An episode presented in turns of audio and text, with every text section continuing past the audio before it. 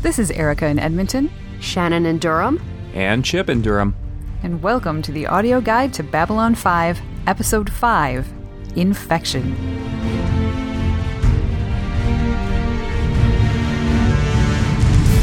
So, yes, hello and welcome back, and welcome newbies. We are happy to have all of you. We are back to discuss our favorite 90s sci fi TV show, Space Opera. I think that was how it was described last time, and I think that that still fits. I think you got it all right. Oh, wait a minute. I'm sorry. I need a moment here. Just a second. Ikara! Thank you. Fair I'm enough. good. I got it out Bless of my you. system. Yes, salute.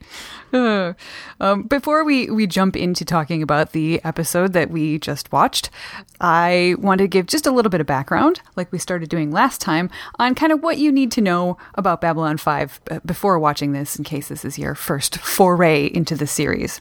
So, we are on a space station called Babylon 5. It's a hub of activity for folks from many different planets, and it's a perfect stopping off place for people in transit. As for characters, we've got Commander Jeffrey Sinclair. He is large and in charge of everything that happens on Babylon 5. Michael Garibaldi is a security chief with a bit of a checkered past. And Dr. Stephen Franklin, the chief medical officer, is fairly new to Babylon 5, but we do already know that he's an expert in xenobiology, that's alien biology, and he has a bit of an ego when it comes to medicine. So that is Babylon 5. But now we get to infection. So, Babylon 5 has been online for two years against all odds. Hooray! Commander Sinclair is dodging an interview with the Interstellar News Network. Stephen's mysterious ex teacher turned alien archaeologist, Vance Hendricks, shows up to offer Stephen adventure. Uh, this adventure comes in the form of organic technology, which might as well be sugar candy dipped in crack cocaine as far as Stephen is concerned. And Oops.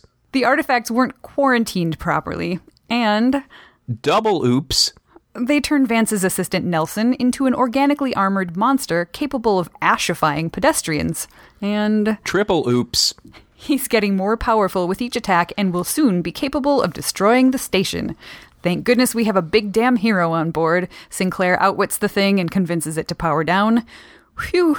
So Stephen learns his friend was a reckless gold digger and turns him into the authorities, and that's still almost just three quarters of the way into the episode. Hmm.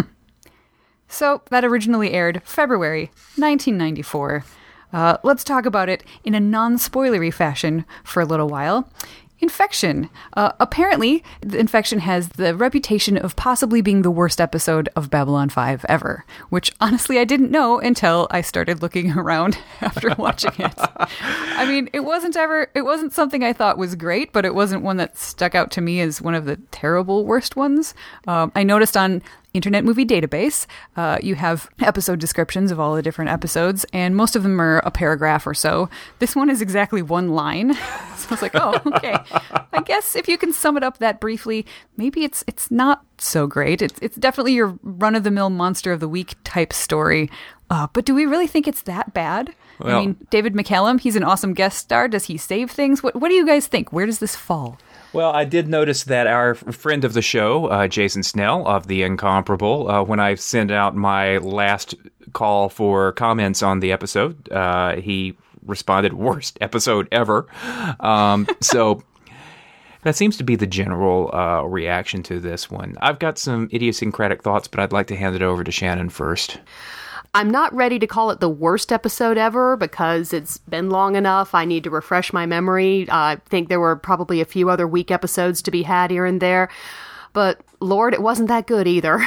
I started thinking about our discussion of Soul Hunter, which we all agreed was hokey and um, had a lot of weaknesses, but there were also interesting philosophical points to be chewed on.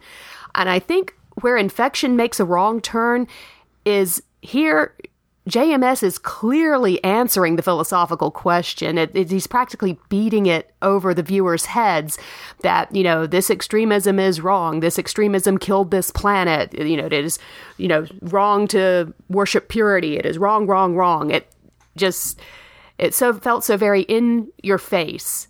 And I think that shows. Yeah, it's about as subtle as a burlesque show. Yeah, it's it is kind of I like the hitting you over the head with it sort of sort of thing. It's it's a preachy episode. I mean, we get a couple speeches which we can talk about later. Uh, there was one line in particular uh, later on, and I can't even remember who says it, but I wrote it down saying we're all aliens to one another.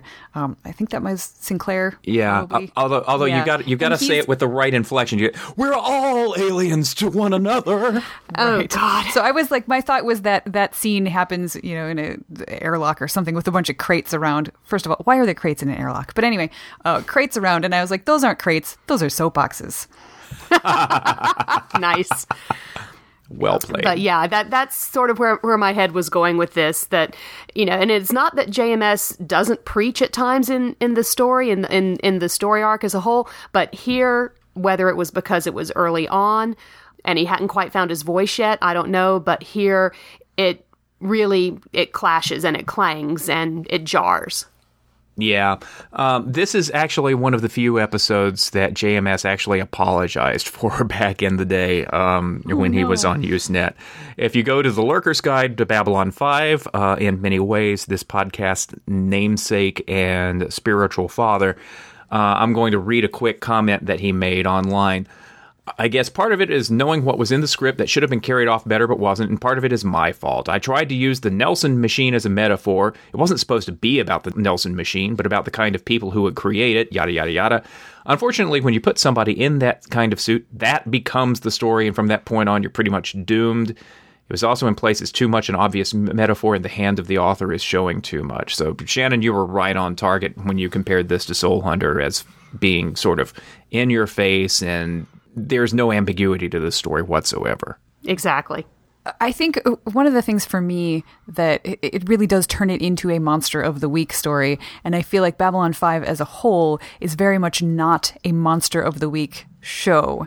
So one of the the reasons it falls down for me a little bit is because it's just it's the kind of a plot that you would expect to see in so many other shows and you know really have seen, you know, crazy old alien technology does something bad and the good guys have to to take it down. Um, I appreciate that there's more behind it, and I think that's why I don't hate it as much as most people do because I don't mind the preachiness. To be perfectly honest, I, I like I like that message, and I don't mind being bashed over the head with it. It's kind of soft, so I'm, I'm okay with it. The message is soft or your head? Probably, probably both. A I mean, little just- bit of just- A, little bit of B. I, I just thought that might require a little bit of clarification there. I'm going to be. I, I, I, I feel like I'm becoming the team apologist, but I have a weird reaction to infection. I, I found myself enjoying it more than I expected, uh, all the way up through Act Five, when we get to the preachiest preachy bits. And then that just sinks the episode for me. And then I feel like it sort of bounces back up uh, towards the end. I like David McCallum's performance. I really like Richard Biggs's performance. I like Sinclair in about two thirds of this episode. It's just the big climax with the big suit when everything gets just troweled on. When an episode that I'm actually kind of enjoying goes wrong. I think that's fair. I think that's fair because we do get some very interesting, cool character interactions and development uh, as we go along. And if it wasn't for this A story being so loud and shouty, I think it would be easier to appreciate these uh, right away. Because we have a bit more of Franklin. Again, we see the quester for knowledge, just how eager and interested he is. We also get, you know, a little bit of the naivete, and, you know, he trusts Hendricks when Hendricks says, oh, they were quarantined back there, and Franklin lets friendship get in the way. He doesn't question it, the fact that they've broken regulations. I think I think Franklin kind of wanted it to be. I don't think Fra- Franklin's just naive. I think he's just a. I, I think he's seduced a little bit by this thing. I think he's seduced a lot by it. I mean, he does spend 15 hours straight working on this. This is something that he's clearly very passionate about. And he says right right in the episode, you know, he wants his name to go down in history. You know, he, he likes that idea basically of, of becoming famous in that way. So he, there's some hubris going on here. He, That- that's true. The ego. Yeah, uh, that's actually uh, a side note. Um, one of the things I like about these early episodes is that. Yeah, Sinclair's the big damn hero, and he has his big damn hero moment in spades towards the end of this episode. But In Soul Hunter, Michael Garibaldi got to be the man in charge of a situation when he steps in front of Sinclair. Early on in this episode, when Franklin is examining the body of the guy th- that was checking Nelson's equipment, Franklin's in charge of that situation. He makes the sly remark to Garibaldi about his medical opinion. Is that is that his professional medical opinion? Which we've seen before. He, he's made cracks like that before. There's continuity. And then uh, takes charge. You know, tells the others. You know, he he's, he's not deferring to to Sinclair and Garibaldi. He tells the others. You know, take him take him to the lab. You know, take him away. You know, in each circumstance, these people are allowed to be in charge of their own realm rather than having to defer to Sinclair. And I think that that's a nice, believable touch. Definitely. I, I suppose now is as good a time as any to do our uh, bi weekly Sinclair check in. Um, so, as you already said, Chip, you liked him in two thirds of this. Uh, and I, I, hated him in the remaining third. Oh, God. Mm-hmm. I, I really didn't like him in much of this. I, when you get him being so intense, that is where he loses me the most. It's like fingernails on a chalkboard a little bit. It makes me uncomfortable to watch him trying to be so intense about stuff when he's trying to in, intimidate people and you know trying to get David McCallum's character to to come clean. Like, mm, just nope, please turn around, walk out the airlock. I don't want to. I don't want to see it anymore. So this one was not not a winner for me. A bit of it was again the lines themselves because this was the, the, the height of the preachiness as well, which was turning me off somewhat. Yeah, the, the, circumstance of him having to run around Dodge and, and shout at this thing, and the the intercom too. They just you know oh. ta- that tinny intercom was just robbing anybody's voice through that intercom would have sounded bad. Some of your sta- name is dead, Chilar. The, the, so I guess sort of staging blocking that some of the things there didn't seem to flow the way they they have a couple of in um, instances in previous episodes. I also think I have a problem with him, sort of just from a, a writing standpoint. That they wrapped this up far too quickly. Franklin was able to figure out the the language and learn everything about it yeah. so fast. And then at the end, you have Sinclair, who is, and there's no shame in this, but he is a soldier. He is a fighter pilot. He is somebody who was, a strange pick, apparently, to put at the head of this uh, this station. And yet he is suddenly outwitting this, you know, thousands of year old creature and convincing it just with the power of his elocution to to just turn itself off and let things go. I, that, that was a little a bridge too far. It's very Captain Kirk. It, this is the Kirkiest episode of it all. You might as well he might as well have been fighting a Gorn, you know. Um, but there there were two moments that I did like. I did actually like the scene with him staring down McCallum. The line when he took a pretty bad hit just struck me as realistic for me. But I also really do like that ending scene with Garibaldi although I'm not too fond of Jerry Doyle's performance in that. Throughout this season so far, Sinclair has been having his Kirk moments where he gets out in the ship to uh, try to reel in the Soul Hunter ship, where he jumps down the hole to go after Nelson in the armor suit.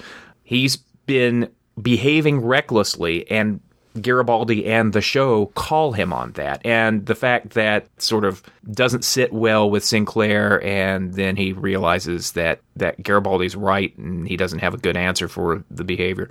I do like that. But a, I will a, agree. But I'm on board that the final confrontation is just really painful and it spoils the rest of the episode for me. Yeah, no, I will. I will give props for that last scene. Actually, that's my favorite scene in in the story, which is which is kind of weird because I love David McCallum so much, but I, I adore the fact that finally somebody is is calling Sinclair on the fact that he's got this death wish, and while that I thought that was cool, the part that was even cooler is the fact that he has no response to it. And, yeah. and again, you know, the performance there I could take or leave, but just the fact that that is the reaction of the character that sings to me. I love it. Yeah, and that goes back to when JMS doesn't answer his own question, it, it's more believable. It works better. Mm-hmm. Yeah. Well, what what were some of the other character moments? Actually, you were talking about Garibaldi. I, I you mentioned Chip uh, in I think it was our last episode about the emotional intelligence that Garibaldi shows with Ivanova uh, when he finds out that it's it's her father that that's dying, and I think that he displays that once again here because he he's pretty insightful when it comes to that last scene there. Any other character moments that you guys harped upon that you really liked or didn't like? I rather liked the newscaster. I thought that the actress playing that role did a really interesting job, essentially showing sort of the two sides. Because what we see in most of the episode is her very aggressively chasing her story, yelling at Garibaldi because she can't get a hold of Sinclair, having her stare down with Ivanova, and, you know, Ivanova wins. Ivanova always wins. Um, then at the end, when she's actually doing the interview, she's very polished. She's exuding this sympathy towards Sinclair as she asks that last question of him about, you know, is it worth it? I thought that actress did a really darn good job. I work in public relations, and I have to say that she was kind of believable as uh, as some of the reporters that I've met. She she rang true to me, which that huffy bit at the beginning when she yells at Garibaldi and then just sort of stops and is there a bathroom around here? You know, it, it, it, I love that. yeah, she, she believable, believable. There are bathrooms in space.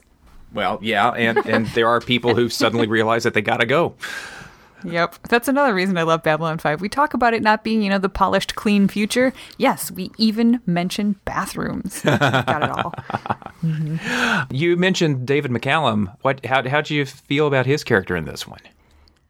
I loved him so much. Um, I think the reason that I had uh, positive memories of this story is, is simply because I just remember that he was in it and I thought that he was very good. Yeah, it may be sort of a two dimensional character that's that's pretty stereotypical, but he does it very well. And I recently started watching the old British.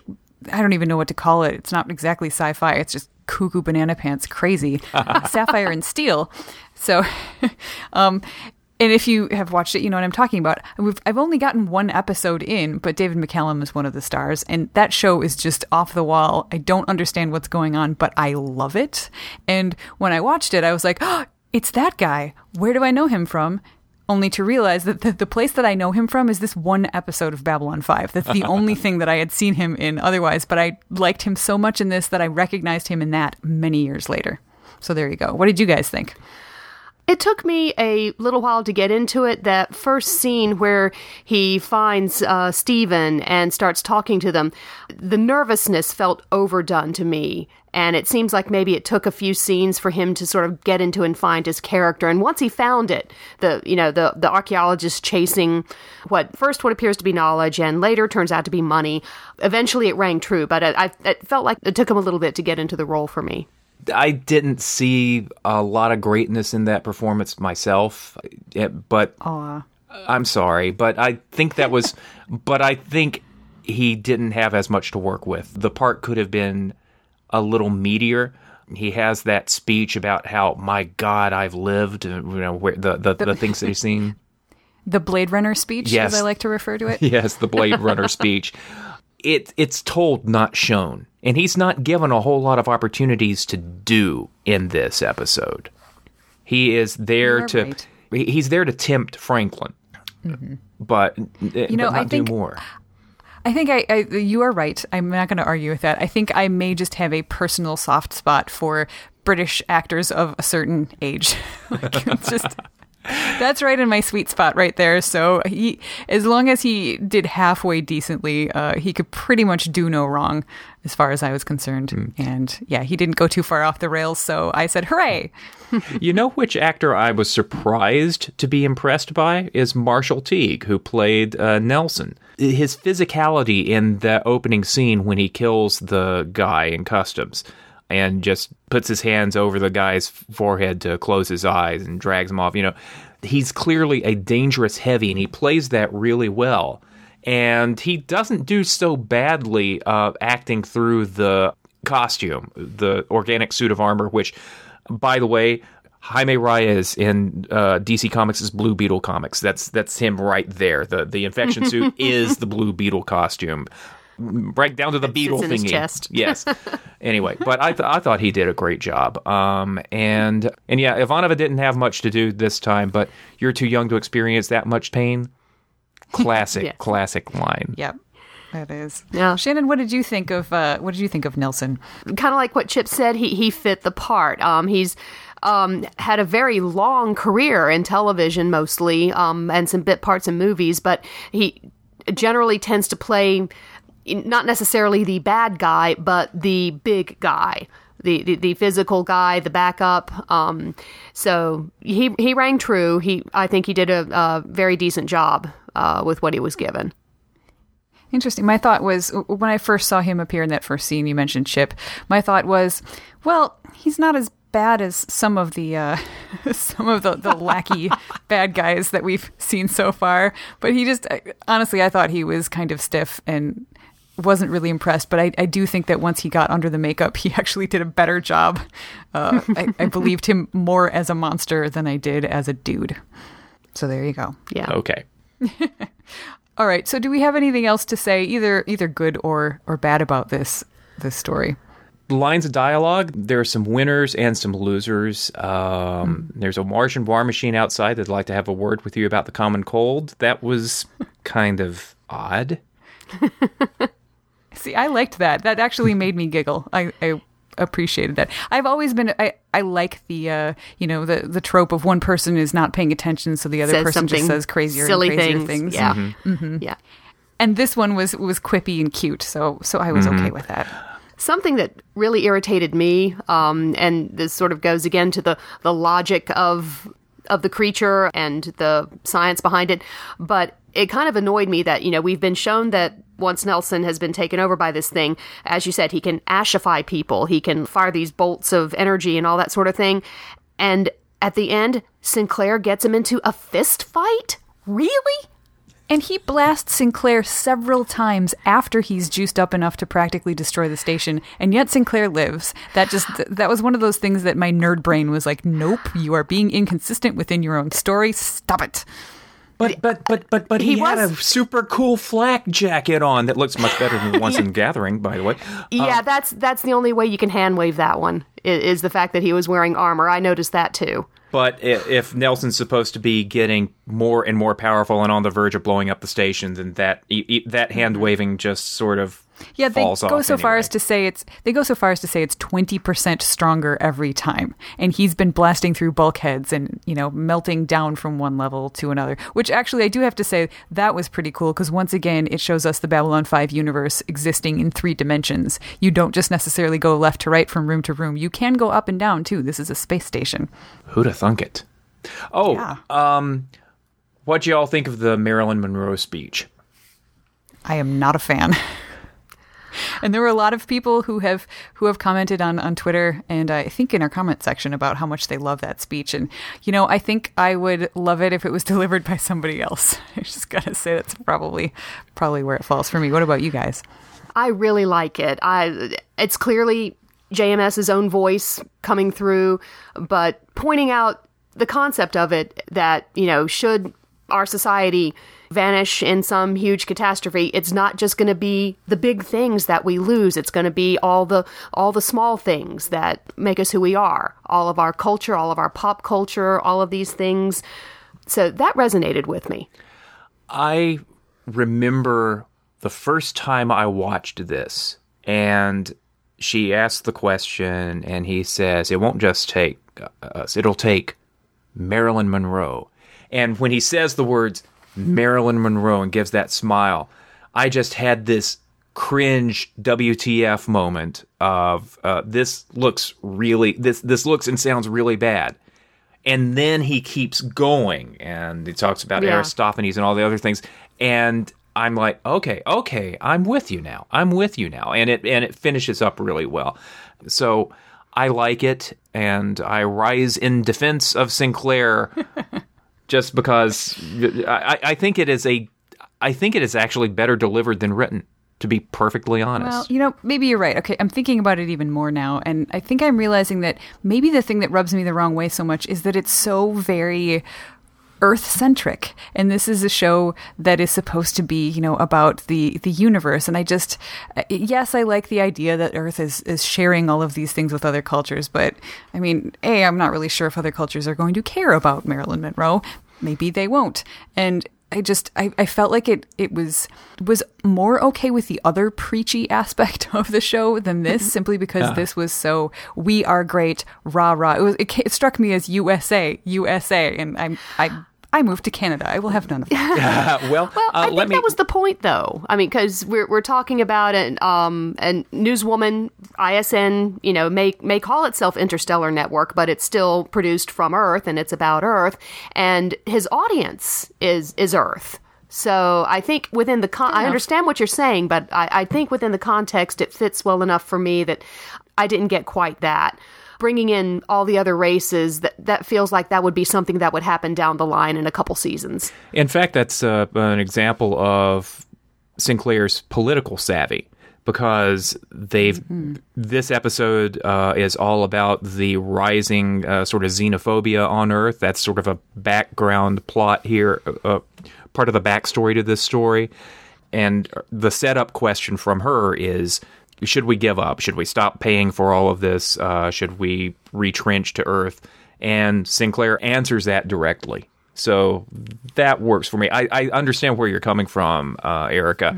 I think within the story, it is a brilliant response, though. okay you you guys have convinced me that it's it's better than I thought it was it still makes me a little bit itchy from a personal standpoint but yes if I look at it from within the confines of the narrative I'm a little more okay with it now so I appreciate that I will point guys. out also, by the way, that I just had a really severe haircut, and all of a sudden, my resemblance to Michael O'Hare is really ramping up right now. So I'm going to start taking all of this really personally. Oh dear. Okay. All right, I will Behave. Be careful. I'll be good.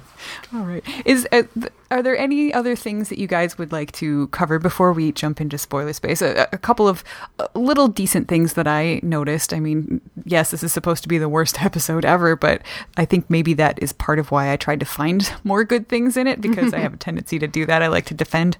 Um, I, I noticed that the the special effects in this one were actually fairly decent. The uh, sort of lightning zappy effect that happened to people and, and doorways and stuff looked really convincing to me. I, I I thought that was pretty great. And in addition, the there's at least one retrograde zoom, which looks pretty awesome, and that's not an easy thing to pull off. So, yay for that! I also thought the I'm not sure about the final result of the the full Ikaran warrior, but the transition. I thought the makeup effects were um, appropriately icky, gory, and um, looked pretty and looked pretty realistic.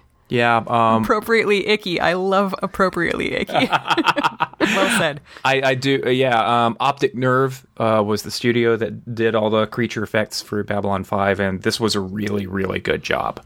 And that's as much as I'm going to say there. Although, uh, I, I don't think this is a spoiler because the point is troweled on at the end of the episode uh, when Earth Force security come to talk to Franklin and Ivanova Right. but a lot of the a lot of the themes of this story are going to get played out in much more satisfying ways throughout the run of this series. Uh, this is an important episode, even if it's not a great episode. It's an important episode in terms of giving you a good hint of what direction the series is going in. Indeed. Well, maybe that's a good time for us to uh, to jump into spoiler space. Unless you have any last thoughts. Uh, no, I guess we should just let people know where to find us if they are newbies and are trying to stay spoiler free. Uh, if you are trying to stay spoiler free, yep, this is the time to jump ship and get out of Dodge because we are going to start talking about things from the perspective of the whole show.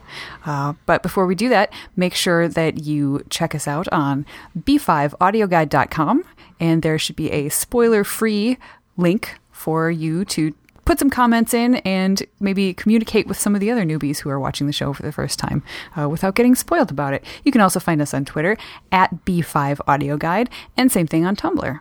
So please come check us out. And uh, Chip, what is our homework assignment for next week? I am so angry because I don't get to moderate this one. Shannon, what's the next episode going to be? The Parliament of Dreams.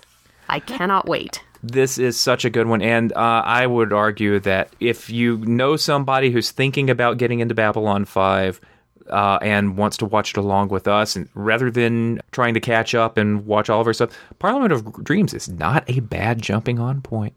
Agreed. Yeah. I, you know, I'll be honest, it's not one of my favorite episodes, but I agree that it is a pretty decent jumping on place. So there you go. Sounds like we'll have something interesting to talk about next time. But for now, it is time for us to dive right into spoiler space.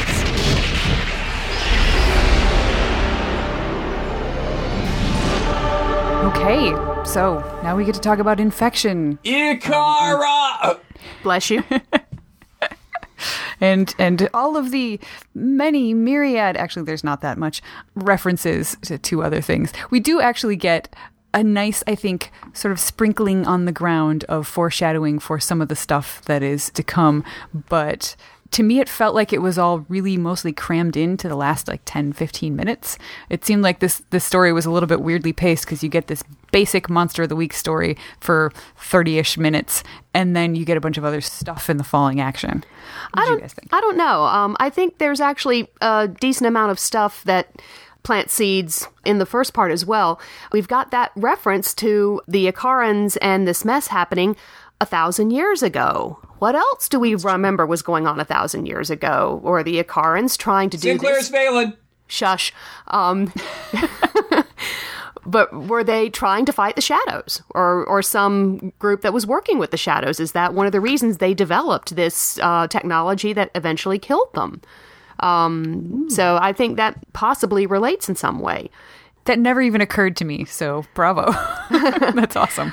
And we also get more of Stephen's character, the the drive, the willing to pull a 15-hour day to study this stuff that somewhat foreshadows when things go pear-shaped and he is needed in the med lab so often and he starts taking stims to keep up and winds up addicted. So we see a little bit of that overdeveloped work ethic beginning to happen here too. I was kind of surprised that Interplanetary Expeditions was introduced so early and then dropped later on. We never hear from them again until uh, Sheridan comes onto the scene and we find out that Anna used to work for them. Franklin's never heard of interplanetary expeditions. Vance immediately explains that they're a front for a bioweapons supplier, and then they're gone again. And then, sometime in season two, interplanetary expeditions is all over the place, and nobody knows that they're a front for a bioweapons supplier. It's just kind of odd. Uh, but the living the living machine technology and the fact that Earth's never been able to crack it that becomes pretty darned important throughout, all the way up to uh, poor Susan. Yeah, and they even mentioned specifically that Vorlons are known to have, you know, living machines as, as their ships. So that very, very much comes into play. Exactly. And and then we do get the scene that you mentioned earlier of the uh, the soldiers and and Ivanova and uh, them talking about uh, pro Earth hate groups that are targeting aliens and stuff, which that I think comes onto the scene uh, quite a bit earlier as far as general overall plot goes. So. I, I, I still feel like it was a little bit uh, strange that the falling action was so long. And uh, so maybe it's not so much that there wasn't plot stuff and continuity stuff seeded earlier. It's just the fact that that's kind of all we got after the end. Stephen even turned to me as after we were watching this and being like, we're only like 35 minutes into it and they just wrapped things up. What else is going to happen? So it was Yeah, maybe a little Well- blunt at that point. at, at that point, uh, JMS is okay. Everybody, let's seed the rest of the series. Let's seed all the themes. You know, he admitted online that this was the first episode he wrote after the break, and I think it shows. I think it really shows. Not just not just for the rough edges, but also for the. He didn't resist very well the temptation to do all that stuff at the end of the episode to seed the themes for the series. Yeah, the- I- Yeah, it was very exposition heavy at the end. Although it, it did also introduce the concept of ISN, the Interstellar Network. We actually see um, the newscaster actress again, and I looked it up while we were talking. Uh, her name's Patricia Healy, and she's known for a bunch of different things that she's been working on in television here and there. But she actually shows up again in By Any Means Necessary. Oh, I'd forgotten that. Yeah, same character. and then, of course, there's ISN being taken over by Earth's government and censored. We're going to get all the heavy playing into manipulating of the media, which, you know, good lord, it feels like we're living it these days with Fox News. But, um, but we get a lot of things that recur throughout uh, the series. Some of them get introduced here. And one of the things that recurs throughout the series is Marshall Teague himself. Yes. Who, who is Ta'Lon. We're going to see him under a lot more makeup periodically. Uh, and he is great in that role. Uh, he he's one of my favorite minor characters in uh, Babylon Five. So, if you thought he, he was a bit hammy and thuggy in this one, he's great under a Narn mask.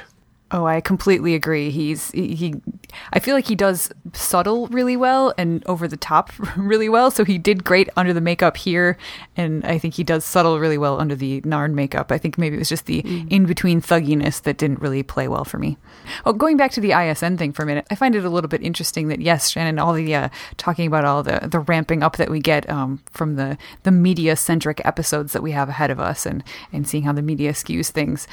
I, I think that it is kind of nice from a symmetry kind of standpoint that we have just these little bits of rumors of the pro Earth hate groups and, mm-hmm. and that sort of stuff that's going on. And we get also, it's just like a little bit of a snippet of newsiness. And it's not really bad. It's, it's just, you know, we have Sinclair being annoyed by it, and and mm-hmm. feeling like he has to play politician at the end when he's giving his interview. But it's you know it's it's just a little thing and it's it's not too much. Just like you know these these rumors are a little thing and not too much, and mm-hmm. and everything sort of builds up to the same crescendo at the same time. So I I appreciate the way all that plays together nicely. One thing that I really appreciated at the end which, you know, again, if you want to see it as JMS's signal as a writer in the first episode he wrote or whatever, or you know foreshadowing or whatever you want to call it but after franklin and ivanova talk for a minute and the earth force people come and you know play the heavy and confiscate the weapons